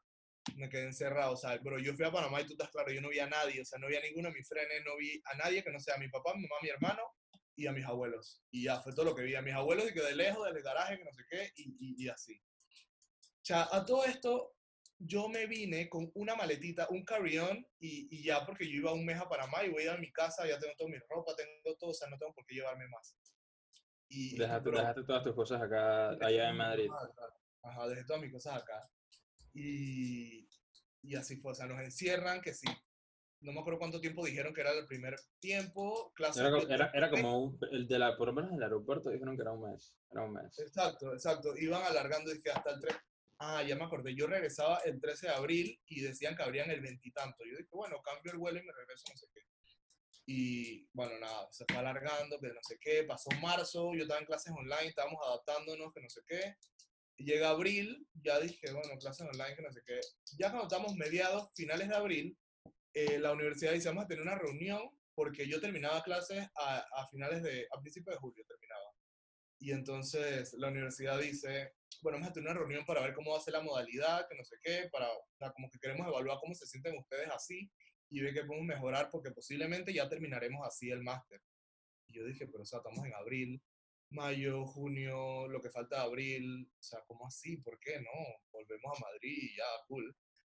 Bro, y no, la dije, ¿cómo se siente? Porque bueno, esta es la mejor modalidad que le podemos ofrecer, modalidad virtual presencial le llamaban. Yo dije, chaval, ok. Virtual presencial. Sí, así le llaman porque efectivamente el profesor está ahí, y tú le preguntas y es como que yo estoy hablando contigo aquí, pues el profesor va hablando y yo le puedo preguntar, no es lo mismo que dar un clases online como tal, de que el profesor manda un módulo y tú lo escuchas. Claro, pero claro, que... okay, ya. Una clase como en vivo, una clase en vivo. Sí, exacto, era una clase en vivo, entonces, digo, no estuvo mal. Pero, o sea, bro, mi plan no era venir acá, o sea, no era hacer toda la inversión, porque fue una gran inversión que yo hice, irme para España. No era solamente dar una clase, porque si era por eso pagaba un máster online o lo tomaba en Panamá y ya está, ¿no? Total. Era como de la experiencia completa. Bro. Siempre es más la experiencia, siempre es más que la experiencia que solamente el título, ¿no? Entonces, si la quieres online, para eso la agarras online, no te das para ningún lado y te agarras ese par de dólares. Exactamente. Y, cha, bueno, bro, así fue, nos dijeron que íbamos a terminar online, que no sé qué, a todo esto, bueno, yo como que, cha, qué triste, pero bueno, yo vuelvo a España, yo vuelvo porque ya, yo vuelvo, no sé, pues como que yo tengo que buscar mis cosas y tengo cosas pendientes allá que yo decía, pero no sé, yo siempre tenía como que tengo que volver, pero hasta ahí, no le metí mucha mente. Y nada, o sea, yo pasé la cuarentena en mi casa bien, con mis papás, tal, no sé qué, mi hermano también estudia afuera, entonces también dije, ya, él sí no se quiso, o sea, también le dijeron como que regrésate, y el man dijo no, porque él se fue en enero, entonces el man dije, yo no me quiero ir porque yo acabo de llegar, ¿me entiendes? Y yo me quiero quedar, pues, y él se quedó, y después cerró el aeropuerto y ya, o sea, él se quedó de ese lado. Así que nada, yo estaba ahí con mis papás, no sé qué, normal. Y bueno, bro, mis clases, Para no alargar el cuento, pasó todo este tiempo. Llega julio y ya, terminó clases. Se me complicó un montón porque, o sea, obviamente, como te decía, el máster me costó. Digo, obviamente tú le metes y ya está, pero igual te cuesta. Pues no es lo mismo que dar unas clases de algo que conoces, algo que estás completamente perdido. Así que dije el TFM, que es el trabajo final, que es como lo que conocemos como la tesis o lo que sea. Acá se llama TFM, era súper difícil, o sea, uno que estaba solo allá en Panamá no tenía cómo preguntarle a quién, no sé qué, entonces... Okay, porque siempre me vas a preguntar a disque, al que más sabe, hey bro, por favor, ayúdame que me van a entender nada. Que nos reuníamos todos los días, bueno, no todos los días, pero como 2 veces a la semana para hacer trabajo y no sé qué, lo hacíamos en grupo y todo el mundo se ayudaba porque yo sé de negocios y de marketing y no sé qué, y otro compañero sabe de informática y programación y no sé qué, entonces él me ayudaba en eso, yo lo ayudaba en lo otro, otra amiga sabe de, qué sé yo, no sé, bro, de redacción, ella ayuda en la redacción, o sea, cada uno sabe de un poco, porque al final una maestría es así, todo el mundo viene con backgrounds distintos, pero todo el mundo se junta. Y entonces, pero ya en Panamá solo y tal, es como que, hey, ¿a quién le pregunto? Está armando Zooms a cada rato, como que tampoco, entonces era más difícil. Y bueno, nada, yo termino el máster, yo terminé en julio, termino clase, y bro, ahí fue que me pegó un choque durísimo. ¿Por qué? Uno, ya en España empezaron a abrir las cosas, ya la gente salió, hubo graduación presencial, mis amigos los que se quedaron, se graduaron, fueron al acto, todo cool. Y yo desde Panamá dije así por Zoom, me pusieron, o sea, dije que me llamaron y me ponían en la pantalla y yo saludaba, dije no sé qué. Y era super X, bro. Y a todo esto, bueno, la emoción de la grabación igual, ya me la tripié, estaba emocionado, que no sé qué, y hasta ahí, ¿no? Bro, al día siguiente, o ese mismo día, no, como al día siguiente yo digo, hey, o sea, esto no puede ser.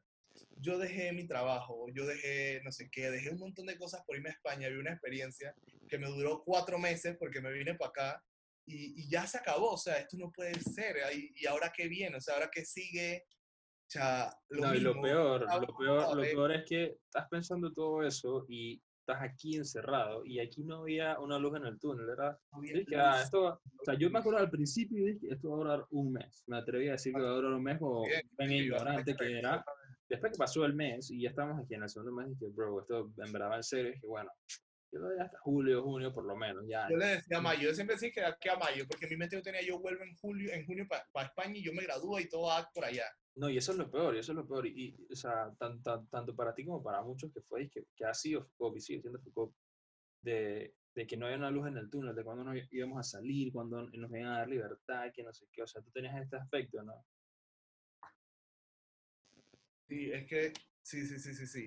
Esa parte es crucial, bro, porque yo como que, o sea, ¿y ahora qué? O sea, primero que todo, fui un estúpido que me fui para allá a perder plata porque al final estoy en Panamá, en la misma situación que está todo el mundo, buscando trabajo. No hay mucho que pueda aportar yo porque al final no fue tanto lo que viví en España, que no sé qué.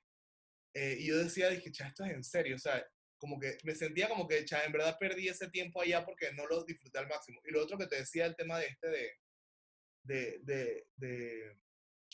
las discotecas y tal, es que yo decía, bro, estando en Panamá, yo decía, ahí, yo perdí el tiempo, o sea, no aproveché, pero es que para nada mi experiencia, porque me gasté mi plata saliendo a discoteca o no sé qué, y haciendo cosas así, o sea, no es que yo estaba perdido en la vida, tampoco, pues, pero mis ahorros, que es lo que yo había ahorrado para venir, para no depender tampoco de mis papás para estar saliendo y gastando plata así, era, dije, hey, viajar, mi plan, dije, quiero ir de viaje, conocer más Europa, conocer más pueblitos y no sé qué, porque yo sí quiero, o sea, sigo haciéndolo, como conocer la cultura, pues, bro, si tú de Panamá pagas un viaje de 1,000 euros para venir para España, tú no vas a ir al pueblito más remoto, tú vas a ir para Barcelona, para Madrid, y ya ahí sigues por Europa, o tal vez vas a Valencia, o no sé, pero vas a los más conocidos o los más comerciales.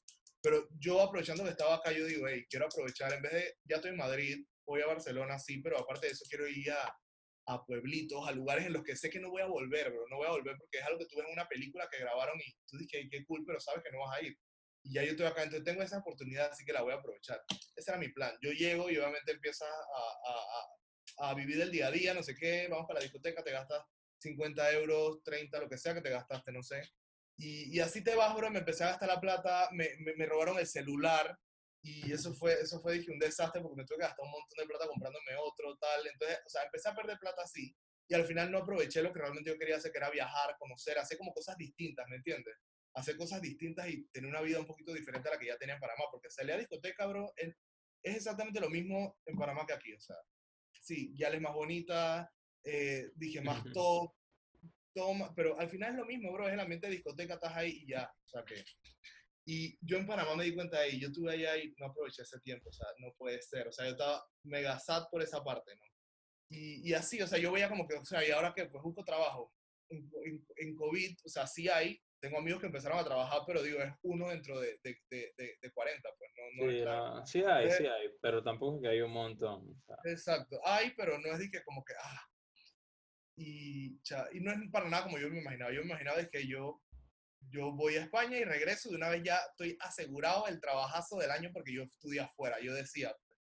Y también me doy cuenta que eso no es así, bro. Irte para afuera ya ahorita mismo todo el mundo sale, o sea, todo el mundo estudia afuera, entonces al final tienes que tener algo de valor. Lo que sea para ti de valor, tienes que hacerlo porque tienes que agregar eso. Pues al final es mentira que una empresa dice, esto está en España, te queremos. Porque como yo, hay 50 más y hay otros que fueron a mejores universidades, hay otros que fueron a Estados Unidos, y hay otros que fueron a Londres, a lo que sea. Entonces, al final, bro, es una, esto es una competencia al final, ¿no? Así que va por ahí, y nada, bro, yo dije, ya, no puede ser. Y entonces, a todo esto, como te decía, yo decía, bueno, yo regreso a España, pero ya cuando yo me gradúo y ya veo como que ya esto se acabó, ya, sí, ya se acabó tal cual, yo dije, ¿yo regreso a qué? ¿A hacer qué? Ya la excusa de estudiar se acabó, ya yo terminé.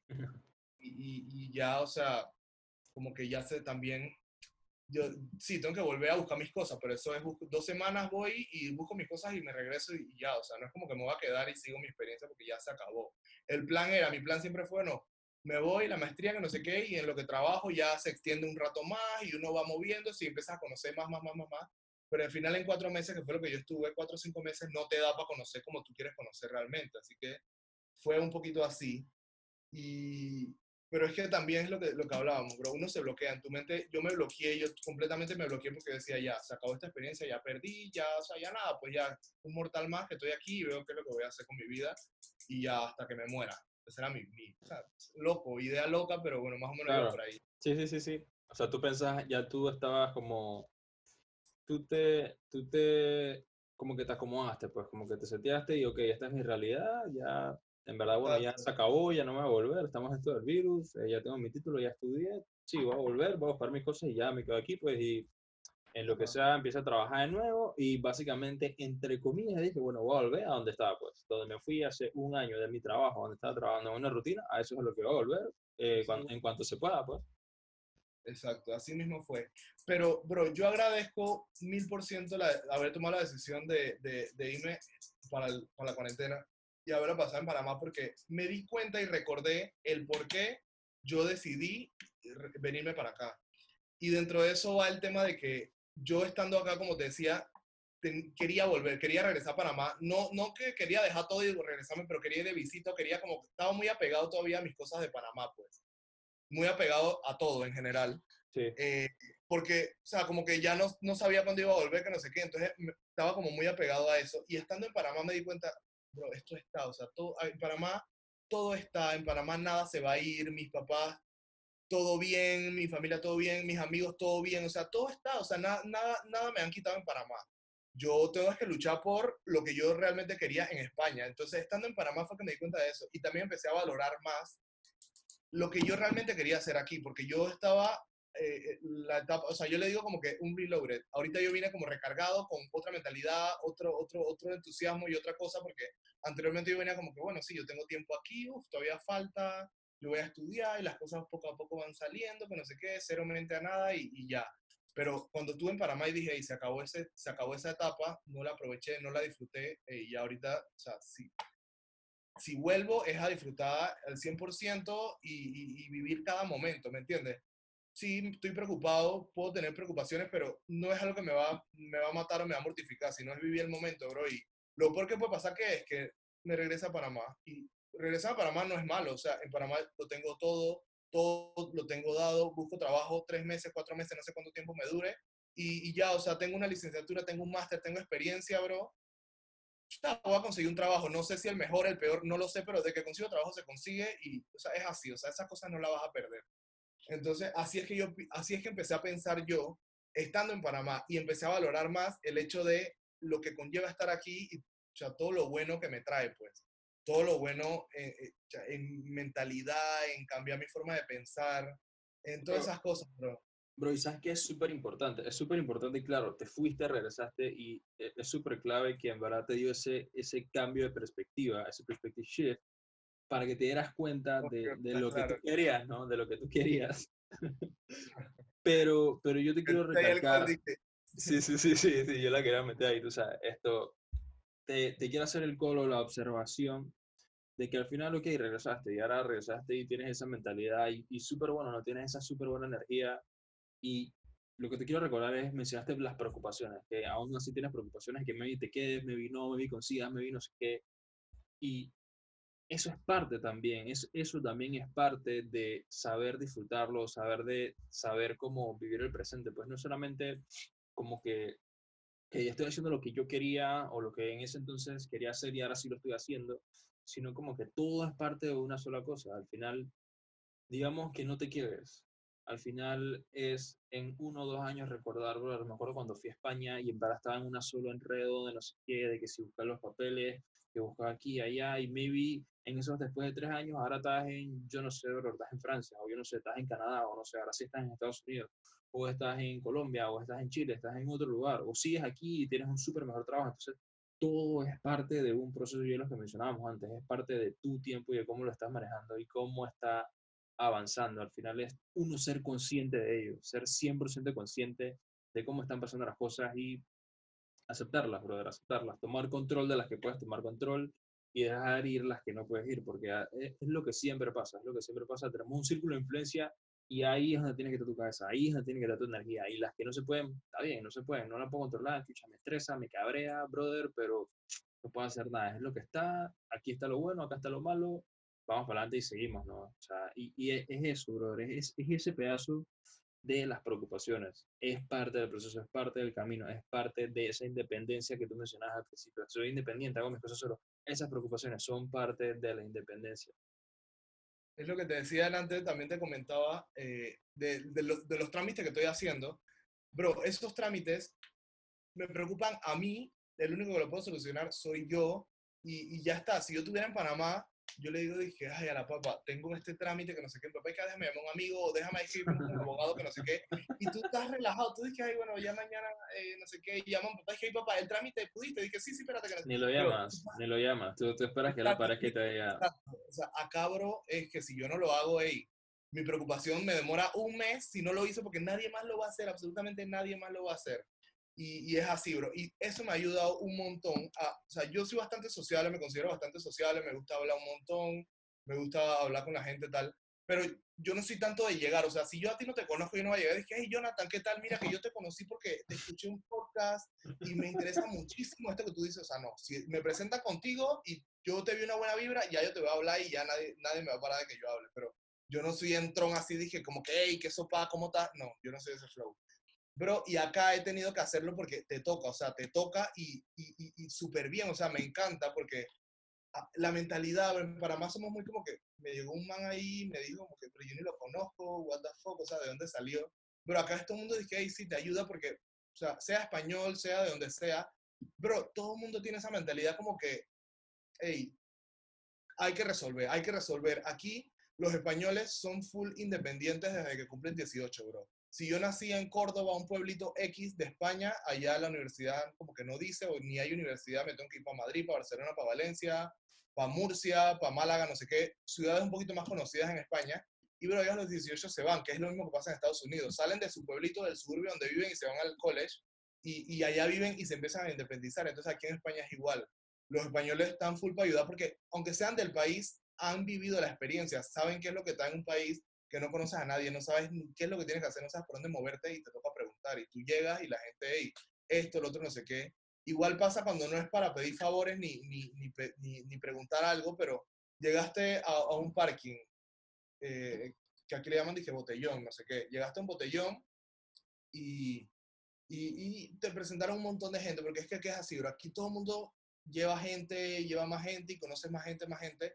Y en Panamá pasa así, te presentas a una persona, te dije, ofi, no sé qué, ya, esa persona murió, más nunca hablaste con esa persona, la volviste a ver y tal vez ni se saludan porque se conocieron una vez. Bro, nosotros acá somos puros grupos, pues acá nos vamos por grupos.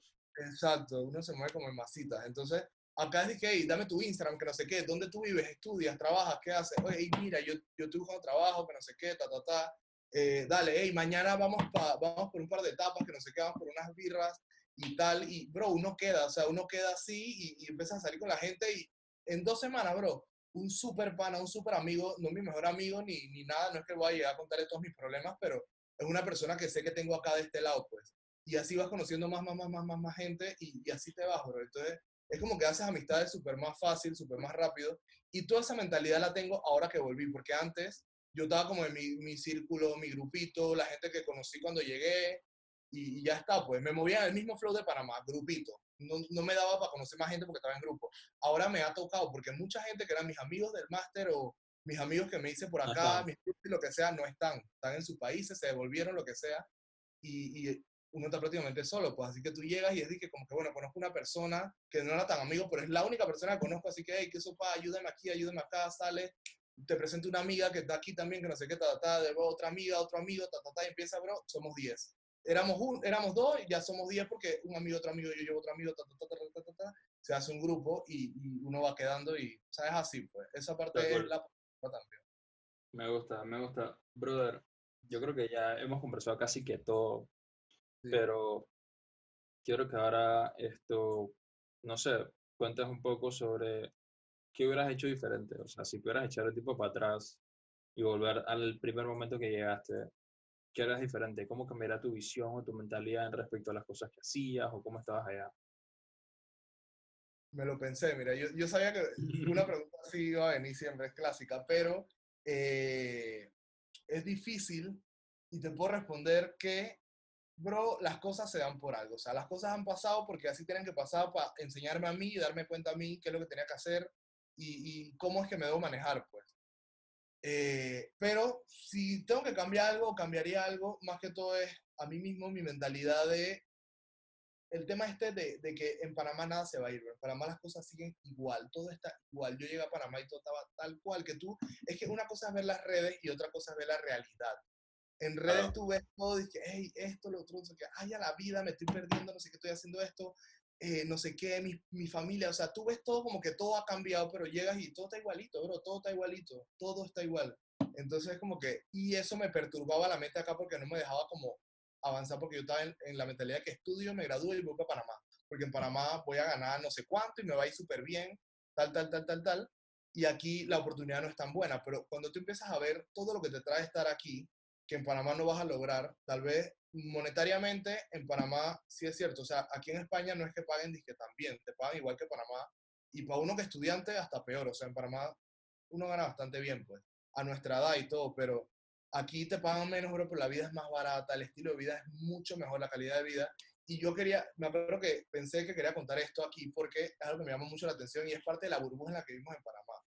Bro, yo hace como un mes, 2 semanas, algo así, yo fui a comer con una amiga a un restaurante, no el más caro, pero bastante fino, o sea, no sé, un restaurante promedio, un restaurante, un buen restaurante. Fui a como un buen restaurante que te gastas 25 euros, 20 euros por ahí, por persona, pues. Sí. O sea, no es un restaurante barato, no es un restaurante barato. O sea, de 15 a 20, vamos a decir, 15 a 20, para no exagerar tanto. Y yo estoy ahí comiendo, no sé qué, o sea, no es que yo lo hago todos los días, pero bueno, un día me lo puedo permitir, lo hice y ya está. Fui a comer, bro, y al lado, como 2 mesas al lado, hay unas chicas que son cajeras del Carrefour, que es el supermercado aquí, y como si fueran cajeras del Rey. Y están vestidas con su uniforme del Carrefour, ¿no? Sí. Y yo dije, hey, mira, como que o sea, las manos les da, están comiendo cajeras y todo. Una mentalidad muy Panamá, bro. En Panamá tú vas a comer, no sé, un restaurante de promedio Nápoli. Vas a Nápoli, en o barrio tal, estás comiendo ahí y tú dije, cha, la cajera del Rey, como que, qué locura, está aquí, no sé qué. Como que, y es más, ni siquiera la vas a ver, pero no va a ir a comer ahí, menos con el uniforme, no le da la plata para comer ahí. O va a pensar que la van a juzgar porque está en uniformada y es cajera y porque va a ese restaurante, lo que sea. Y ese restaurante tampoco es el más caro. Y entonces aquí, bro, aquí todo el mundo es por igual. Aquí todo el mundo se habla de tú. Aquí no es ese tema de que usted, tengo 40 años, usted, y es mi jefe y licenciado, o sea, bro, cero. O sea, aquí es de que yo siento que acá somos más, aquí en Panamá somos como, siempre andas mirando como al hombro, andas mirando para los lados, quién anda por ahí. Sí, somos como muy criticones o muy metiches en la vida de la gente, bro. Estamos preocupados somos vida ajena, ese es el término. Y es lo que hablamos, es lo que hablamos. Andas viendo cómo es que va la vida de la otra persona, qué es lo que tiene la otra persona, qué es lo que no tiene, qué es lo que sí tiene, si tú vas más adelante o vas más atrás, eso es lo que tú andas viendo, pues. Hey, aquí, bro, todo el mundo por igual, y ya te digo, o sea, ese es un ejemplo de miles que te puedo contar de cosas que tú ves que tú dices, en verdad, o sea, eso te das cuenta que la mentalidad es completamente distinta y eso te enseña, pues, te enseña que ya yo sé que yo vuelvo a Panamá, y bro, trabajar en Starbucks en Panamá está súper cool, o sea, ¿por qué no? O sea, ¿por qué? Si tú en este momento no tienes trabajo y lo que quieres es hacer plata y estás buscando un mejor trabajo, pero te sale ese trabajito de barman, hey, vete para el barman y haces tu plata, lo que te puedas ganar en ese tiempo, que no estás haciendo absolutamente nada. O sea, estás en tu casa todos los días y que viendo cuándo te va a caer ese trabajo del cielo. Hey, métete, haces eso, vas ganando, conoces más gente, todo. Y ya cuando te sale tu trabajo de lo que tú estudiaste y de súper bien, lo haces, pues. Digo, no es la primera opción, no es lo que, o sea, no es la primera opción, pero es una buena opción que puedes hacer. O sea, es que es así, bro, es así. O sea, esas partes, o sea, aquí todo el mundo piensa en esa mentalidad, como que, hey, trabajar en un bar, trabajar de bartender, trabajar en Pull&Bear, en Bershka, está súper legal, lo puedes hacer, porque tú al final tú sabes quién eres y qué tú quieres para tu futuro, ¿me entiendes? Eso no va a determinar que, ay, yo trabajé en Pull&Bear 5 meses ya, o sea, ya mi vida ya no está cool, porque eso ya me va a marcar y me vieron todos mis amigos, hey, qué sopa, o sea, qué cool, estoy trabajando, estoy haciendo mi plata. Y bueno, hay gente que lo hace por mucha necesidad de que trabaja ahí y es la oportunidad que tiene y bueno, con eso paga su casa, hijos, mantiene todo. Tal vez nuestra situación es un poco distinta y demos gracias a Dios por eso. Pues, hey, trabajamos en Pull&Bear, pero me hago mi plata y me puedo salir los días, me puedo comprar no sé qué, me puedo dar lujos, pues, más que para gastos, para cubrirme los lujos y o sea, es así, pues, cada uno como tú lo veas. Claro, pero... no, sí, es que es distinto, ¿no? Y al final, como nosotros, si fuéramos nosotros y estamos, no sé, en otro país, al final es como tú dices, no te vas a quedar sentado y dices, bestia, estoy marcado, estoy trabajando aquí, esto está en panga. No, brother, o sea, al final lo estás haciendo porque te quieres aflojar un poco el bolsillo para poder pagar tu renta y para poder tener un poco, para poder salir más, para poder andar más tranquilo, para pagar el préstamo. Yo no sé, muchas razones. Al final es lo que tú dices, es la mentalidad, brother. Es la mentalidad que uno lleva, lo que tienes en tu cabeza, para dónde estás apuntando hacia adelante. Y creo que es lo más valioso y lo que más hemos aprendido aquí, es ser conscientes de nuestro presente, vivir presentes y valorar un poco el presente y no olvidarnos de lo que queremos, porque al final eso es lo que nos mueve, es lo que nos mueve. Estamos luchando, exacto, es por lo que estamos haciendo lo que hacemos. Es lo que nos mueve y es obvio que obviamente van a haber veces que te vas a como desalentar o desanimar, pero no sé, bro, escríbelo en una pared, escríbelo en un papel, escríbelo en un tablero, ponlo en tu celular, pero es lo importante, no olvidarse de eso, porque al final es lo que nos define. Y lo que tú dices, no anda mirando a la otra gente, porque es cada uno a su tiempo, ¿no? Sí, cool, es así es que yo lo veo y la pregunta que me hacías de que si algo cambiaría, nada, un poquito mi mentalidad y el tema de que en Panamá todo está, o sea, luchar por mi momento y lo que dijiste, o sea, el presente. Estoy aquí, disfruto, hago y lucho por qué es lo que quiero lograr, pues, sin estar preocupado y que voy a tener que volver a Panamá, no, o sea, no, pues, ya eso en mi mente ya se fue. Y ya, o sea, y lo otro que decíamos de ver, compararte con la otra gente, también como que hey, eliminar esa parte, bro, porque yo ahorita veo un amigo que está dije, trabajando acá súper bien, le va súper bien, y tal, y yo le pregunto, dije, hey, ¿cómo hiciste? Que no sé qué, me dije, chanabro, yo me gradué, que no sé qué, y ya no me salía nada, y comenté lo de Starbucks y todo, porque eso fue lo que él hizo. El man dije, no me sale nada, y se metió a trabajar en un bar o algo así, como algo de mesero, camarero, un tema de esto. Pero eso obviamente no lo sube a las redes, entonces nadie lo sabe, pero eso fue lo que él vivió, y eso le permitió poder extender un poquito y después logró lo que ahora uno ve, que el man trabaja súper bien, tiene un buen puesto acá. Y todas esas son cosas que, bro, al final nadie ve, pero pasa la gente por eso, pues.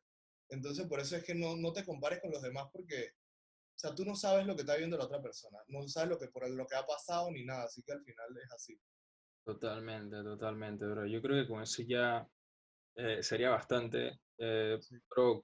de verdad, gracias por tu tiempo, por contarme tu historia, por compartir conmigo tu cambio de mentalidad, que en verdad, me apasiona muchísimo, es lo que es el poder de nuestra mente y es clave. Y mucha gente lo toma por sentado y a veces no se da cuenta, pero son ese tipo de cosas como las que tú viste, que son tan poderosas que te cambian la cabeza y te cambian tu manera totalmente de vivir. Así que, bro, de verdad, gracias por tu tiempo, gracias por todo lo que aportaste. Y nada, man. Cuídate, espero que estés bien, sigue trabajando por lo que quieres, men. Salsa. Hey. Cool, hermano, gracias, Johnny, de verdad, por la invitación que me hiciste, como te dije, bien feliz, bien contento, a mí me gusta todo esto, así que, y nada, tú también para adelante, y ahí vamos, bro, poco a poco, y como tú dices, en 5 años de esto nos vamos a reír, vamos a decir que, hey, qué locura, ¿te acuerdas? O sea, y mira, ahora estamos aquí, estamos acá, hicimos esto, y estamos hablando de esta otra cosa, o sea, bro, todo puede cambiar, así que, es así que nada, feliz, contento y espero que los oyentes les guste y si llegaron hasta acá, gracias también porque lo hacemos. Totalmente, te me anticipaste, ganaste. Muchas gracias a toda la gente que ya sea que esté aquí, que haya llegado hasta acá, espero que les haya gustado. Recuerden enviarme todos sus comentarios o sugerencias a mi cuenta de Instagram, @PerspectiveShift, rayita abajo. Y nada, nos vemos en la próxima. Un abrazo y saludos.